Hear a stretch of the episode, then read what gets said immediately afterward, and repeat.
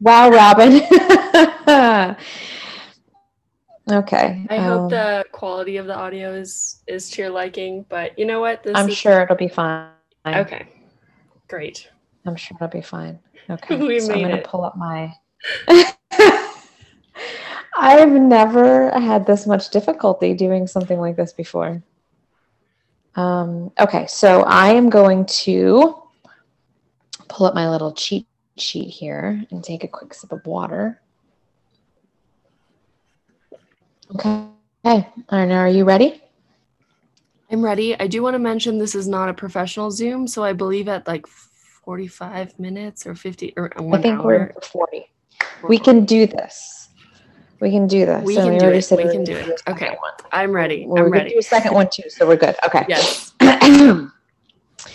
All right, so let's go. So, what's going on, people? My name is Sarah, and I am the host of the Holistic Homies podcast.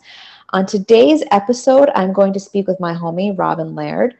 Robin and I connected a few years ago through Instagram, and I am a huge fan of her work. Robin holds a Master of Science in Biochemistry from the University of Amsterdam. She is a fellow alum from the Institute for Integrative Nutrition founder of Be Health Curious Lifestyle Support for Bariatric Surgery Patients, and creator of Science of Self Care, science based content for mental and physical mastery. She is also an incredible photographer and a total nerd like myself about health and wellness. Robin is also a former model, which we'll talk about a little bit later in the show. Robin, did I miss anything? That was a lot. Um, thank you for that amazing introduction. I think that's enough enough to go off of for now. thank you, Sarah, You're for having well, me. Uh, yeah, I am really excited to be speaking with you today. And I know I provided a little bit about uh, your introduction about who you are, but would you like to share a little bit of your journey and how you came to be a health coach? Yeah, um, I think many, many years ago, uh, in my early 20s, I was a bit lost with what I wanted to do with my life, as many people are. And so I started traveling a lot and I started traveling to countries where I didn't even speak the language. And even though I had been studying public relations and marketing back at USC in California, I felt this draw to the human body and to health and to every country I visited. I was just so interested in the foods and the customs and how people were taking care of themselves. And I slowly realized that I had this passion for just learning more about something that connects all of us, our bodies, and how we can best take care of them.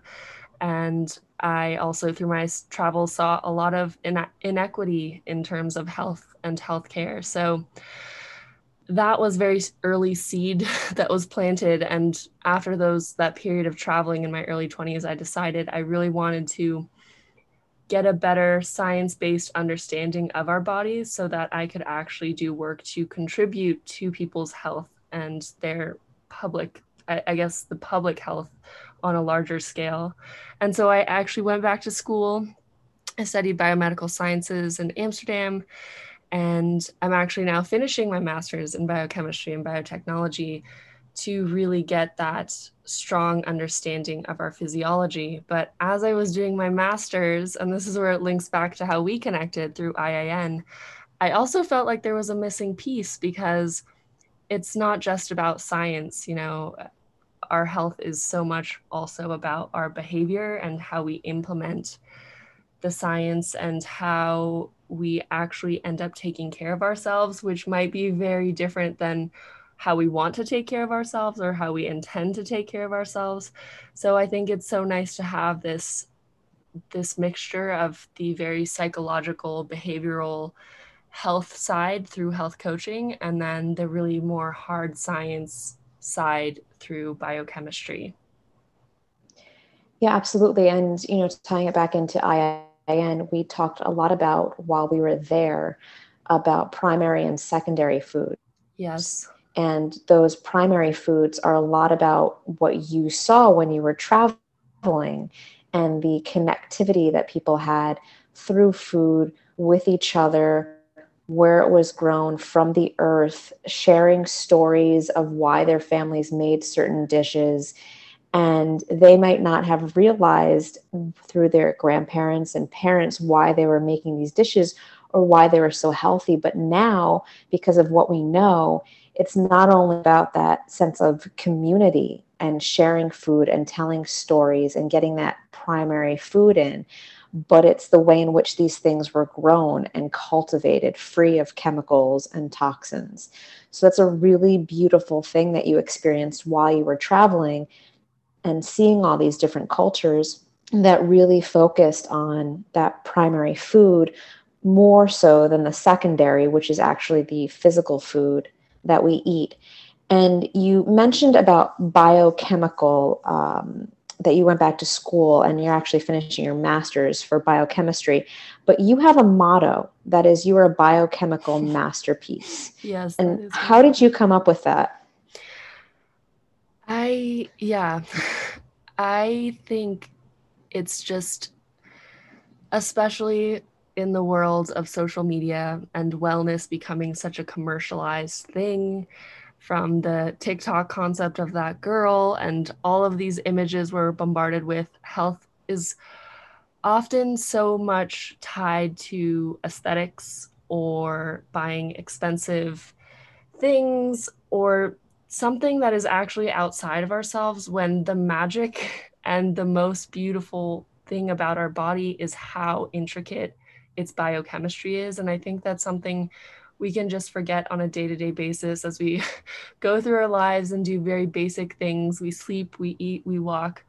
But as I was learning more about the science of all the crazy things going on in our body at every second, it just continues to blow my mind. You know, when I hear a fact like every second we make a million blood cells, I'm just in awe. And I really want to bring that sense of wonder back to our bodies and get people excited about their bodies in a new way and maybe even curious about their bodies because I think when we're curious about something, we want to invest in it. We want to have a, a deeper relationship with it. And this is something that every single human on earth can have with their body because, you know, even those of us who are struggling with different conditions where part of our body may not be working optimally or we may not feel normal in a certain sense well first of all there's you know normal is such a, a, a fake concept because we're all so so biochemically different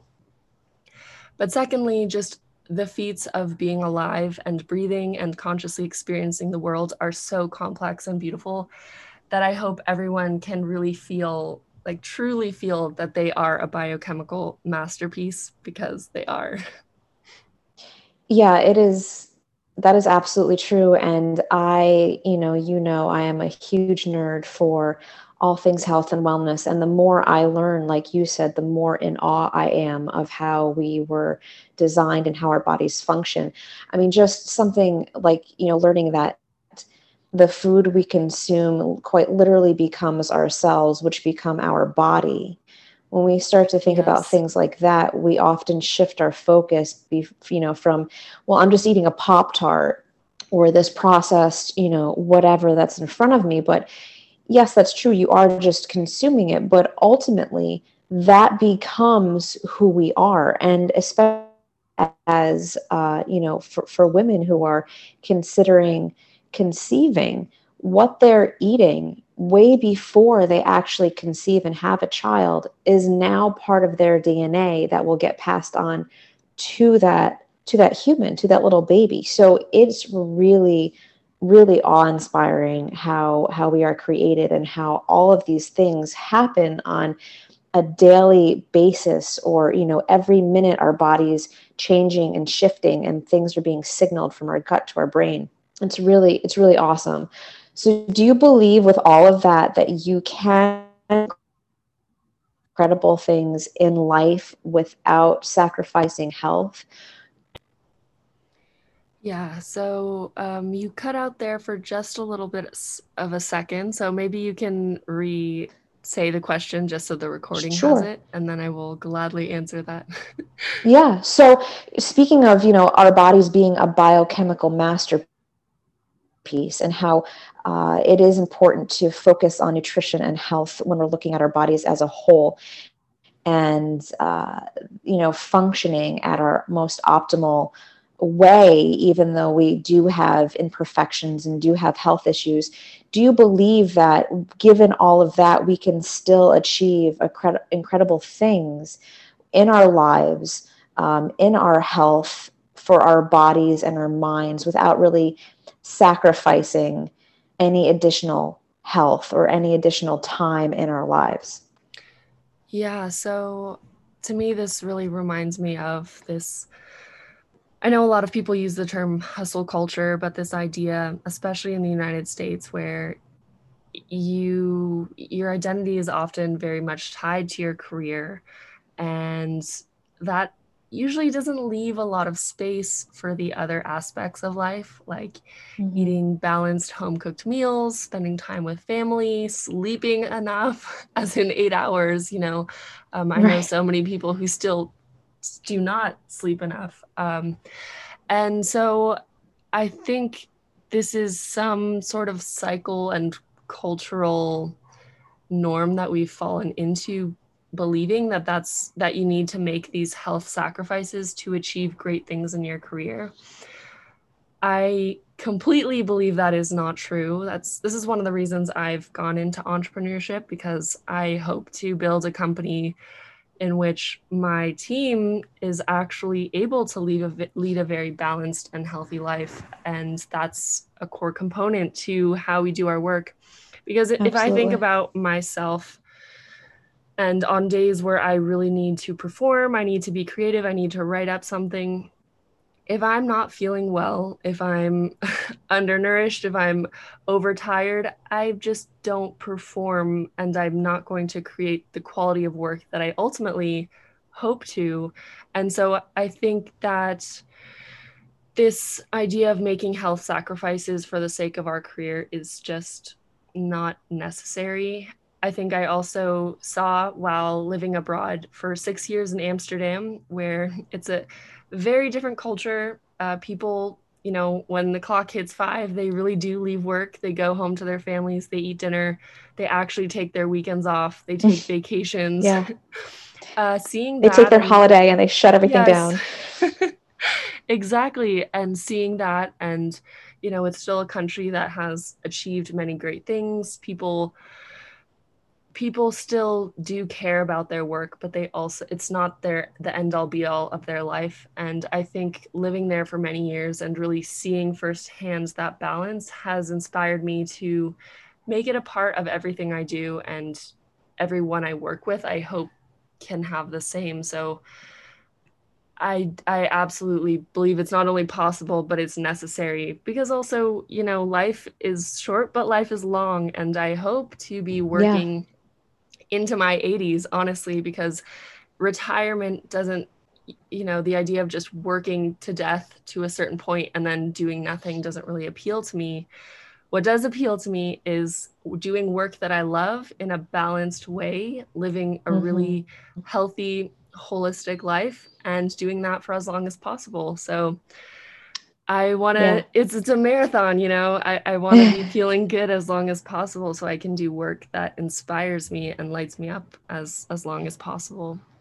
Yeah, I absolutely agree. I mean, I, I see a little bit of a shift having, you know, gone through the last few years of yes. people beginning to work a hybrid schedule. You're starting to see a little shift and you're starting to see that more people are putting value on the things that they really had no choice but to have in front of them when they were stuck at home, right? They started yes. to see the importance of maybe spending time with their family or spending time with their children, or maybe they started a garden in their backyard because they were now working from home and they're starting to uh, relearn how to connect with the earth and with their food and understand that this gives them a sense of joy well beyond what normally they would be searching for with some sort of secular job. So I feel like there is a little bit of that shift going on right now. I hope it continues and uh, continues in a way that you were talking about. You know, if you and I start our own businesses and have employees that we can uh, then continue on this path to be like, you know, it's five o'clock or it's four o'clock. We shut it down, we go home. Or, you know what, it's an absolutely beautiful day out and your kids have off from school. Let's just call it and you go home and spend time with them. Or, I'm not really feeling it today mentally. I need to take this time to rest and to do some self nourishment. And then we can start this over again tomorrow because that's okay. We're not as humans conditioned to work, you know, 8:30 to 5 or 9 to 5 mm-hmm. day in and day out and be high performing at those hours every day. Seasons change. We go through different um, cycles. Even, you know, if you look at the human body, the female body and the cycle that we have, there's different times of the month when certain parts of our brain are firing, you know, differently or on a, on a higher level than others. And you can actually kind of align that with what you're doing secularly or in your own job or business. So I do Absolutely. think that we're seeing that shift. And speaking of jobs and careers, you were a former model, and I'd like to touch on that a little bit what kind of impact did that have on your relationship with your body while you were in that career as a model? It's really interesting because when I started modeling, I kind of started my self care journey. and I, you know, as a model, your physical body is the commodity. So, taking care of your skin and your physique and your hair and your nails, every little detail is all part of it. And so I think that was when I first really started to realize that the way I take care of myself influences my physical body. Now, obviously, I think it's no secret that the modeling industry has a lot of toxic pressures. And so I would say that modeling was the beginning of my self discovery and relationship with my body, but it was also where I learned a lot of things that ultimately did not work for me. And, you know, I can talk about so many things, but during my time as a model, I actually was extremely, extremely unhappy. And that, you know, is related to so many things. I was definitely exercising over exercising. I was experimenting with intermittent fasting, which I believe was also contributing to my digestive issues. You know, right. Read about, and I'm a huge science nerd, as you know. So, reading all these scientific papers about intermittent fasting and animal models. And of course, a lot of these are also performed, studies performed on male animals or mm-hmm. male humans. And knowing now how vastly different females respond to intermittent fasting, it's definitely I have such a relation different relationship to it, but during my time modeling, I was just experimenting with all of these things that I was reading were healthy, you know, running every day. Um, yeah. Intermittent fasting, all of the eating kale, all of the things that I mm-hmm. was reading were healthy, but slowly over time feeling worse in my body. And that is something that I know now I have so much respect for how different our bodies are, and something that really works and makes one person feel extremely healthy may not work for another person. Um, so, for example, I rarely eat kale raw now because I know that my digestive system prefers to eat it cooked. And these little little Same. details that isn't that I, funny? And there was such a push for on kale for so yes, long. Exactly. So but it I can was, completely disrupt your gut. Absolutely. So I was following all of these rules that I was reading, and a lot of them even were evidence based, based on scientific yeah. things. But our bodies are so incredibly different. And I think if anyone can take something away from this conversation, is that you are ultimately the expert of your body, and science can help you better understand yourself and deepen that expertise. But at the end of the day, you're the one living in your body and mm-hmm. you're the mm-hmm. one who knows when you actually truly feel good inside. Another part I want to mention about modeling is that I was traveling like crazy. I was living alone out of a suitcase and had no autonomy over my schedule. And as someone who I love to connect with my family. I love to have control over my day and my schedule. I think there was a mental part that also really wore me down. And this goes back to what you were saying about primary foods. There's so much of health that is has nothing to do with our diet and yep. I mentally was not fulfilled and starving yeah yes exactly and so i look back and i realized i was very unhappy during this time even though i was doing all the things. I was running i was you know i had abs and and maybe objectively someone looking at me would have said she's in great shape. She looks great right. or you know maybe even i'm sure many people would say she looks too skinny because th- that's modeling for you but um, and you um, look healthy. And i was going to say that you know being a model uh, and even with everything on social media being healthy and looking healthy are two very different things right we can look Absolutely. at someone and think they're healthy based on an idea that we've been given or designed to think is healthy because of fitness magazines, because of social media, because of models that we see. But it doesn't mean that if you were to look at that individual's actual lifestyle or have a physician go over their blood work, it doesn't mean that they're actually healthy or metabolically healthy. So we know that those are two very different things. And I'm sure as a model, that was something you experienced either with yourself or yes. with your fellow colleagues, with your fellow models, right? Yeah. So I also, you know, aside from blood labs and everything, I would say so many people who maybe from the outside look healthy might not feel healthy on the inside. And that was certainly right. the case with me. And I can say for with 100% certainty that today I feel so much healthier and stronger and just better in every regard and i don't i don't have the same abs i used to have. I you know and and that's okay because i i genuinely know based on how i take care of myself and how i feel that i am in a very healthy place. Mm-hmm. and that just looks different on my body today than unhealthy looked many years ago as a model. And um, maybe this is another reason I just love the idea of really focusing on how we feel in our bodies and celebrating our biochemical mastery because it's just, it's so funny how we equate our outside shell with our kind of whole inner oh, human health.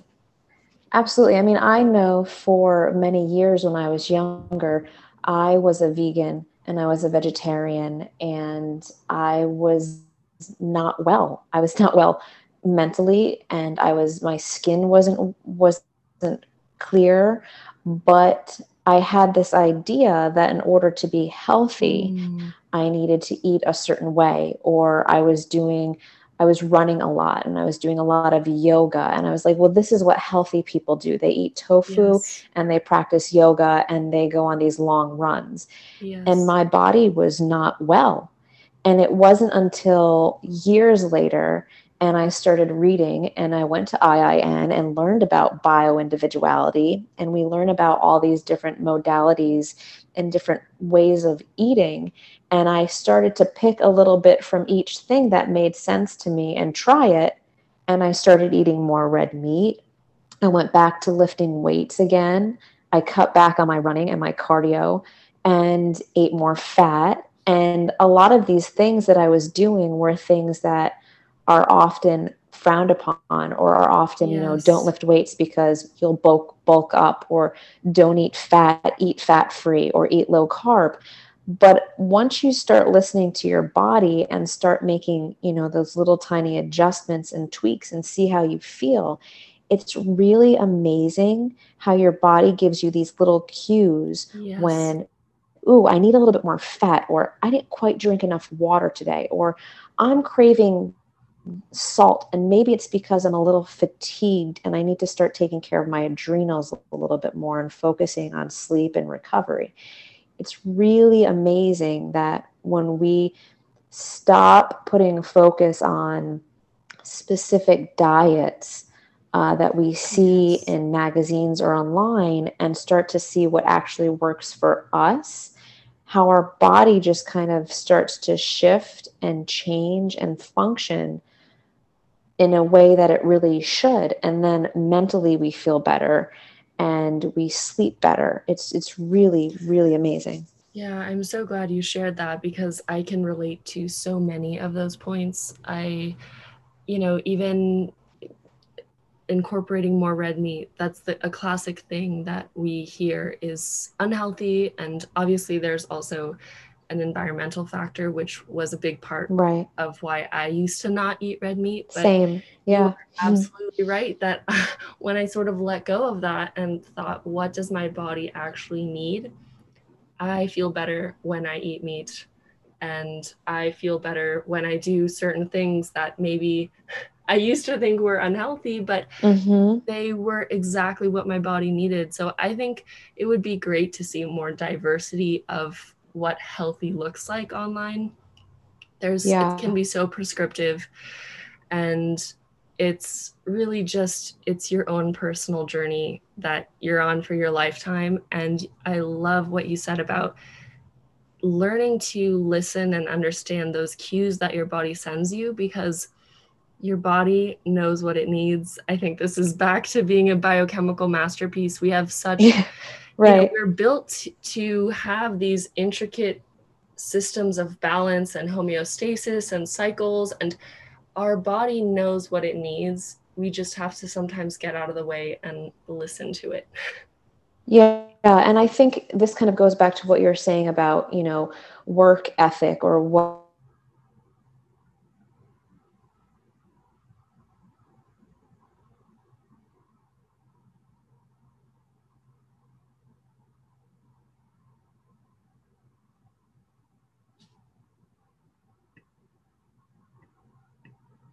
out in nature, we have completely distanced ourselves from the connection that we should have with the earth and with what we eat. And we've distanced ourselves even more so with the connection we need to have with our bodies because we're no longer picking up cues on what our body is signaling us mm-hmm. to do or what it might want. But we are now focused solely on, you know, a schedule that might be coming from our you know google calendar or what we have to do today and get done uh, sitting at our computer or on our phone or on our tablet. And we're just so hurried and rushed that there's very rarely ever time maybe aside from when we have to sleep and we know well our body's telling us we're tired but even then sometimes people push through because of work or whatever it is. Mm-hmm.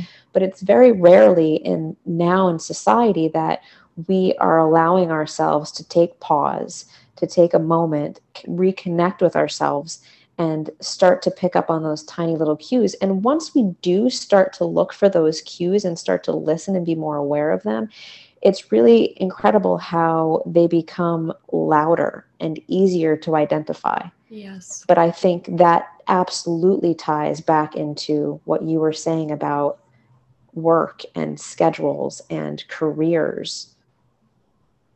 Yeah, and and I want to add that I am someone who's always been like I didn't I didn't really feel like the format of school fit me. So I always wanted to go out and play during the day and I wanted to be very active. And now, as an adult, sometimes I do my best work at weird hours in the early morning and the late night. Same. And yeah. sitting at a desk for a specific time because that's a cultural norm just does not get right. the best work out of me. It's just so funny. I I shine. Eight hours I, bent in a position. yes, I shine when I I break things up, and I'll do a little bit of work tonight, which is not to me out of balance. That's actually my balance. That's because I then you know took a little bit of of a break earlier to do Pilates and just following our own rhythms. I think, like you said, circling it back to everyone figuring this out during COVID, I think this is one silver lining from this terrible global pandemic that people have been forced to sit with themselves in their home environment and maybe reevaluate how they best work. Definitely. And employers have had to be a bit flexible with that and yeah. have had to give people the space to figure it out. So mm-hmm. I do hope that this is something that is here to stay. And Agree. it's certainly a, a part of the DNA of the company that I'm building, that it's a remote first company where people are really trusted to work as they see fit. And it's a lot more results oriented than following any specific schedule. That's awesome. That's really incredible. So we've talked a, lot about food and and culture and work and I want to talk a little bit about diets because that ties in with food. And another big thing, in addition to maybe thinking health needs to look or, or feel a certain way, people mm-hmm. also focus a lot on elimination diets and detoxing. And those are two very separate things that are often incorrectly done and can ultimately be really detrimental to our health, to our gut health. Mm-hmm. Um, but it is something that we see all the time. And so, what is your view on elimination diets and detoxing? Are there any red flags to look for when considering an elimination diet? Yeah, so to first touch upon detoxing, because I'm going to have a little bit more to say about elimination diets. Okay. Hmm, I think it's a, a funny concept because I don't really even know what it means. Scientifically, right. our liver's job is to detox, detoxify our body, and it does a pretty good job. And so when you drink alcohol, which is a toxin to us, mm-hmm. your liver takes care of it. Um, and so when people use the word detox in terms of diet and drinking a lemon water that's supposed to detox you, I'm not even sure what it seems to have so many different meanings. So to me, generally, detox as a term is a potentially red flag that this topic or what something someone is speaking about is not necessarily based in science. I so detox for me is a term I don't typically ever use in terms of food and lifestyle. Elimination diets, I do have a personal relationship to because I think to circle back to some of the ways I used to take care of my body that ultimately disturbed me, I, over many years of doing quote unquote healthy things that were actually not healthy for my body, and probably a lot of mental stress because as you and I both know our our gut and our brain are so intimately yeah. connected. I There's that terrible, gut brain axis. Yes. Yes. So I had terrible digestive issues and IBS and I didn't really know what to do about it because again i was always eating whole foods i wasn't eating pop tarts um, right. and i wasn't understanding why i was having really bad, essentially autoimmune symptoms, really bad circulation. My nails were falling off. It was just no good. And so I actually, with a doctor, went through an elimination diet protocol that really helped my gut just have a little bit of a break from some foods that I had been loving and eating a lot of, but that were irritating me because my digestive lining was not was compromised. Mm-hmm. So if you don't have if you i mean uh, you're i'm sure very familiar with leaky gut but if your digestive mm-hmm. Lining is compromised in any way some of the foods you you can be eating a lot of can actually start to induce an immune reaction in your body and this is what was happening with me. So by taking a break from some foods like eggs and apples, which again are in many ways for many people so ha- healthy, especially apple is kind of the quintessential health food. An apple a day. An apple a day. This was really wreaking havoc on my digestive system. So by taking yeah. a break from certain foods, and now I can eat an apple and I feel okay. Um, but it really helped me to have a period where my digestion could just not be irritated, could right allowing your body to repair from inflammation. Exactly. allowing my body to repair but still getting calories because sometimes as as people get digestive issues they, they don't really know what to eat to feel good because every time they put food in their mouth they feel terrible and so right. i think that's a, if that is something that someone is going through then an elimination diet can be a powerful way to give their body a break from irritating foods while still getting enough calories to heal and repair yourself. Um, but this is very yeah. a very personal experience. It is really personal. Journey. So I don't want anyone to listen to this and think, "Oh, I shouldn't eat apples and eggs." Robin didn't eat apples, so I'm going to stop eating apples and yeah. eggs. Yeah, it is. It is really. It is really personal, and uh, you know, to speak a little bit to that, uh, an elimination diets it, it and being bio everything being bio, so bio individual um, for each of us. For, for myself i had to take a break for a long time eating certain things and mm. giving my body a break and then slowly incorporating them back.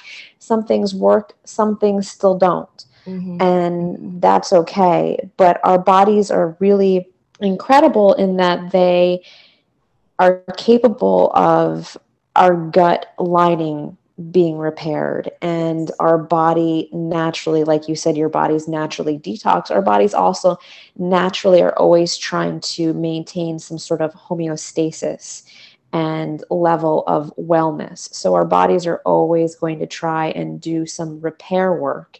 And sometimes when we do the elimination diets we may have to supplement with something else to assist our bodies in maybe naturally detoxing or assist our bodies in doing some natural repair work that they typically do on their own. But it could be from lack of nutrition or maybe having eliminated too many foods for too long that now we are somewhat malnourished and mm. don't have enough of what we need for our body to do these natural things or go through these natural processes of properly detoxing and proper, properly repairing. So we talked a little bit about the gut, and I want to spend a little bit of time focusing on the gut because we talk, I mean, everyone hears about the gut. The gut is like the new word um, along with detoxing. And we're learning more about the gut and its connection to our hormones, to its connection with the gut brain axis, um, which you spoke a little bit about. Can you talk a little bit about that gut brain axis and maybe explain to those who aren't familiar with what the gut is, what that actually incorporates? Yeah, so I think as many people talk about the gut obviously there's a whole digestive tract, but a lot of times when we are talking about gut health and the microbiome, this is in our large intestines. That's where we have a whole universe of microbes living inside of us. Um, and it's there are so so many neurons that are housed there and connect it to our central nervous system and are literally communicating intricately with our digestive cells as well as the microbes that live in our digestion. And in a very basic way, you can also understand that when you see or smell food, you start to salivate, but also, you know, studies show that our we start to in our digestive system secrete gastric juices and have a physiological response to the idea of food.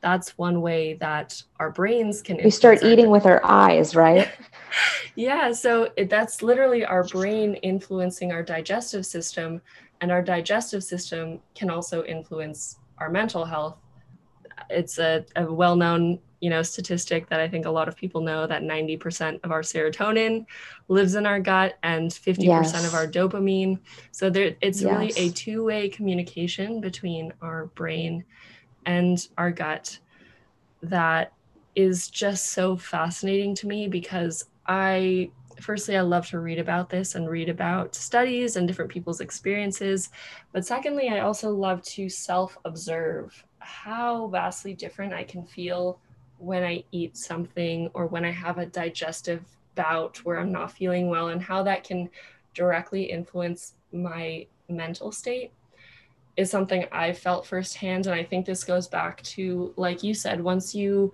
learn to read your body's cues, your sense of those cues becomes a bit heightened. Mm-hmm. I feel like mm-hmm. the same experience for me happens in terms of my mental reaction to my digestion. Um, obviously, I'm these. This is more of a subjective observation in my body, but it's just so interesting. Um, other things I love to read about are studies with mice without a microbiome.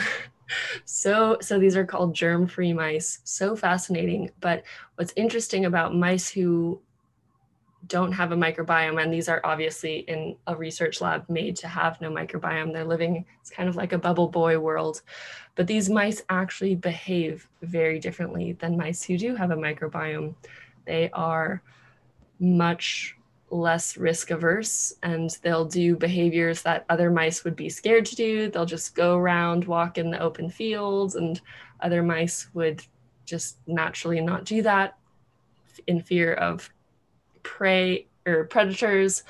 And right. they just behave so differently. And I think that this is, there's so much that science really has yet to uncover in how not only our gut cells, but our microbial cells that live in our gut influence things even related to what we might consider part of our personality, like how oh yeah. you know tolerant I, the, we are. The gut is i mean i can read forever about the gut because it's so fascinating and you know science just keeps discovering more connections between the gut and different areas of our body and how in in our bodies our guts connect to our brain our guts connect to our lungs i mean for years as a child i was on antibiotics and i had mm. pneumonia and bronchitis almost every year it wasn't until i was older and started eating differently and taking care of my of my gut and probably allowing it to repair itself that i was finally free of every year having pneumonia and bronchitis, but now wow. we know there's that gut lung axis. So our guts are really, I would say our gut is the foundation of our health and wellness. Mm-hmm. Everything starts there. It's the second brain. Some people say it's our first brain, but that is really the foundation to our health and wellness. If our gut is healthy and we nurture it and take care of it and make sure we're eating things so that our bacteria is well fed and and our we have all those healthy good bugs and flora in our gut the rest of our body is going to function a whole lot better. And you had mentioned something it may have been in one of your posts but you mentioned that what we eat truly feeds our mind and our body. Mm. and and that is so true. And how do you think that we can create you know more balanced meals to feed our minds to feed our bodies with that connection to a healthy gut yeah so again i think everything should be taken with a grain of salt because i hope whoever is listening is on their own sort of self-discovery journey of what makes sure, them yeah. feel great but like you've mentioned, it's so important to feed the bacteria that live in our gut. And we know that prebiotics and fiber are so important for that. Um, I think there's so there's a huge trend. Well, maybe it's a little passe now, but there has been a huge trend of low carb and, you know, mm-hmm. paleo, avoiding all grains but there are so many different types of fibers in different types of foods. And for example, oats and rice and quinoa, these have different types of grain than broccoli and spinach and, um, you know, fibrous Even vegetables. red meat has some fiber in it. So, yeah, I think it really comes down to the basics that I always recommend, which is a variety of whole foods eating in balance, not eliminating one macronutrient altogether, because you're also usually then eliminating a host of vitamins and minerals and types of fiber and other phytonutrients that our bodies need. So, as boring and cliche as it is, I think starting with a varied and whole foods diet and then kind of tweaking based on your preferences. Obviously, hopefully, you can eat what you enjoy eating because that's how you're going to keep eating it. Um, but also feeling and listening to your body what actually what is giving you energy what makes you feel good what makes your digestion feel good and just discovering kind of your ideal whole foods diet is what i would recommend for everyone and more than just the nutritional anatomy of such a self-made diet you also begin to have a, an emotional relationship with your food and your diet right. because that's so important to feel like you are invested in that and when you have right. taken the time to cultivate a lifestyle that really works for you you cherish it so much more than if it was given to you from a website or you know right that we, we have source. that we have that agency over our body right? We are in control ultimately or we should be of our own health and our health destiny. Because you mentioned early on in our conversation how life is long but it's also short. But you want to mm-hmm. live for as long as possible as healthy as you can be. It's almost it's almost like the quality over quantity you want to have a good quality life for as long as you can. And that's why it's so important to have that connection with our bodies and to have that connection with what we're consuming and to care for and nourish our gut and our mind and our physical body in totality um, getting back to you know the primary and secondary foods because health and wellness really incorporates every aspect of our life. And a lot of things that we haven't even covered today but it really incorporates everything from our creativity and joy to our connections in our community and food and all of that. Like when you were traveling all over europe which is what you saw that was really individuals living in a healthy well manner in which allowed them to live long lives. It was probably also some of those you know those blue zones that we often talk about. And that is the reason why they maintain that health and wellness for so for such a long period of time in their lives. Yeah um, there's so many things i feel like i can add to this but i mean yes to everything you've said. Um, i just wanted to say that i i recently read something about how psychologically humans feel more love and attachment to things that they've invested time in, which mm-hmm. obviously makes a lot of sense because if we invest time, then that's something we want to care for and maintain. Right. And so you can see if we invest in, time into a garden or into exactly. our bodies, we so, start to really appreciate it. Exactly. And you you know, anyone who owns a vegetable garden, that that you know, strawberry or head of lettuce from your vegetable garden is going to taste so much richer and just it's it's such a more emotional experience to eat that food than absolutely. if you haven't invested that time in it. And i think that also translates to our bodies. And the switch really i think for a lot of people comes not when they look a certain way or they weigh a certain weight, but when they decide that they're going to invest in their body and start to care for it and switch from, you know, I know many people have who have in some way given up on their body. Um, but we can all make that switch to start to care for and invest in our body again. And that's the beginning to a very loving and emotional relationship with our physical vessel. Yeah, and I think I think that is a perfect spot to kind of wrap up our conversation that if we invest the time and really learn to care for our bodies and nourish them and treat them for the incredible biochemical masterpieces that they are, yes. we really will start to appreciate them. And when you appreciate something, you want to take care of it and Yes. you want to make sure it's maintained. Mhm. And that's what we'll start to do with our bodies.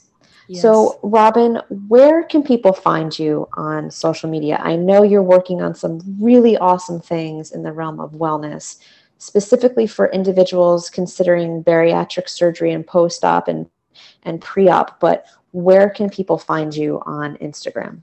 Yeah, so uh, to touch upon that um, bariatric uh, project that I'm working on, people can, if any bariatric patients are listening, they can follow b.health.curious on Instagram to learn more about our lifestyle and tech support for bariatric surgery patients. If anyone is listening that's just a curious human who wants to know a little bit more about their body or the science behind self care, then you can follow my science based wellness content also on Instagram at science.of.selfcare. And I think that's a place where I just post things that I hope are relevant to all humans. I also have a YouTube channel, The Science of Self Care, which goes along with that Instagram page. So I think if you type in the science of self care, you'll find you'll find something on Instagram or YouTube. It'll, it'll pop up. It'll pop up. so, before we wrap up, there's a few questions I'd like to ask you that I'm asking all of my guests. Um, this was nothing that we went over. So, if you agree, I have a few extra questions I'd like to ask you that I think our listeners would be really excited to hear. So, what would be your go to food if, if you were stuck on an island, if you could pick one food? Oh man, this is a classic question, and I can never ever decide. If I was stuck on an island, oh man, I would probably choose smoked salmon or salmon Ooh, sashimi. that's good. I am just such a lover of. You get your Uh, fat, you get good- your protein. Yes. That's a good. So That's I a good item. I would choose either smoked salmon or salmon sashimi. Those that it just makes me so happy, and it's delicious. I like it. I'd be on that island with you. I was thinking avocado or some sort of like fatty fish like salmon, but that's that's awesome. What is your favorite non-healthy food? If you have one. Non-healthy food. Yeah. So it's so funny because I don't even know if I think in these terms anymore. But I would say Right. a, a, a thing that most people would consider non-healthy that I love and incorporate into my diet is chocolate. So I love chocolate. Chocolate is good. Do you like dark chocolate or more milk? I do love dark chocolate, which some people would consider Same. a health food, but I it's just truly one of my pleasurable foods. So to not even put it into a healthy or unhealthy category, I Right. love, love chocolate. It's for the enjoyment, right? indulgent, it's rich, it's delicious. It's good. It's good stuff. So this podcast is going to incorporate a lot of different areas of what I'm interested in, including music. So what kind of music are you into right now? I know you lived you lived in Europe, you lived in California, now you're in your new location. Is there any sort of music that you're just like totally digging right now in this season? right now in this season. So music, I have a funny relationship to music. Probably what I've been listening to now is nature sounds, which sounds so nerdy. But to me, that's kind of music to my ears. I like it. But if I had to say kind of my favorite genre, especially growing up, but even to this day, I'm a huge hip hop head. I love Yes. 90s hip hop, Yes. early 2000s. So that is something that Were you more like East Coast or West Coast rap and hip hop? classic debate. okay, so I grew up on the West Coast, so I guess I have to say West Coast. But no, I'm I mean I'm a huge Biggie fan. I'm it, I'll take. and I'm East. Coast, so there, there's no rival here. We both like each other's yeah, music from each coast. Um, so now, since my motto on Instagram is "Stay nerdy," what is something that you're a total nerd about, and it does not have to be health and wellness related at all? uh, I'm pretty nerdy about photography, and Yes, you I'm- have gorgeous photography. Thank you so much. So I yeah, I've been taking photos literally since I was 8 years old. I remember I had this point and shoot before I even really knew how to do anything and then over the years I've learned so much. I've had really professional bodies, I've had little crappy film cameras. I love photography and I'm pretty nerdy about it. I'm also very nerdy about skincare, which is in a sense related to wellness, but Yeah. I love to learn about all the ingredients in skincare and can get pretty nerdy about that as well. I love it. I love it. I love my my mother. Both of my parents actually are photographers, oh, so really? I I have both of their cameras um, and I have yet to use them, but um, I love looking at photography. I, am a very visual person for art, mm and yes. the things that you post, you can absolutely tell you have an artistic eye. I love it. So, Thank another thing, real quick, is yeah, is um, I talk a lot about free health on my Instagram account. Free health in terms of sunlight, cold exposure, breath work, mm. grounding. Mm. Is there mm. one thing that you cannot like live without or that you suggest yes. everyone to use as their free healthcare? Can can I say two things? Yeah, absolutely. that are just absolutely life saving for me. So walking, it's just something that I could not live without. Every morning I go for a walk. It puts my mind in a good place, puts my body in a good place. And anytime I get overwhelmed or stressed, I just I go walk it out and I'm a new human. So walking is free health for me. And the second thing is you mentioned breath work. There's a specific type of breathing pattern that I love to do before when I just need to focus or perform. And it works amazingly for me. And it's probably similar to some Wim Hof breathing patterns, if anyone knows, but to keep it Wim very Hof's simple, awesome, yeah. it's two like two counts in, one count out. Two counts in, so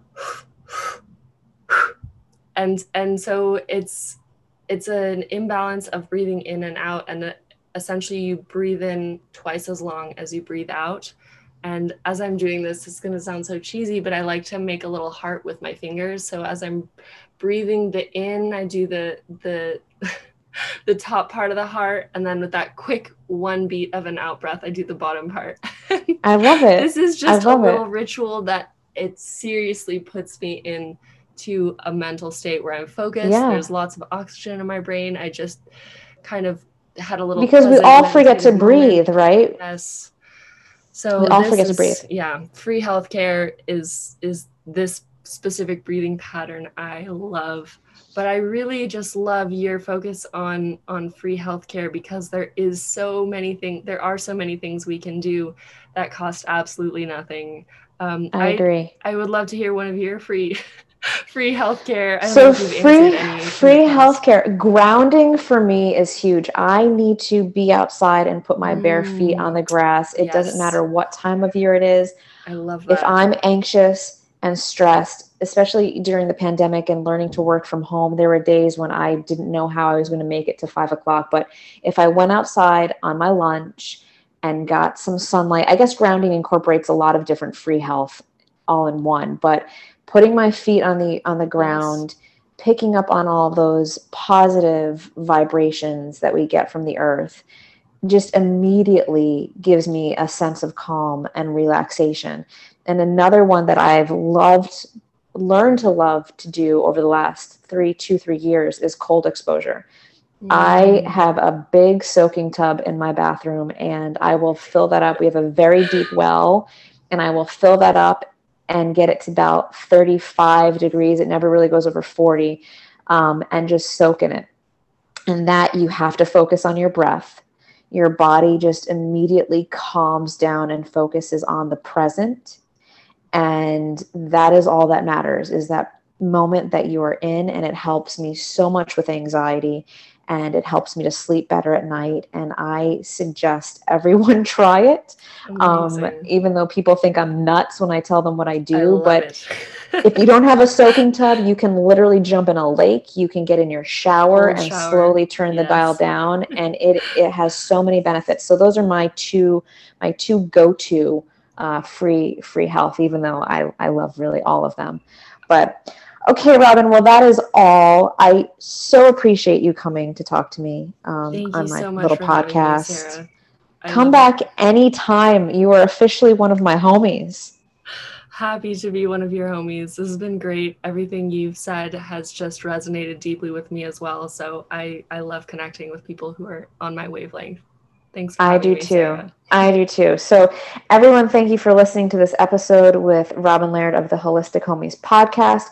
Remember to like, share, follow, do all the things, tell your homies. I'll be back soon. And until then, stay nerdy's homie. Peace. Bye. I'm gonna stop Bye. recording now. Okay. that was great. Thank you, Robin. I appreciate it. I'm glad we No, actually finally did this. This I mean, this was so much fun. I, I feel like I could talk to you forever. Yeah, we'll do it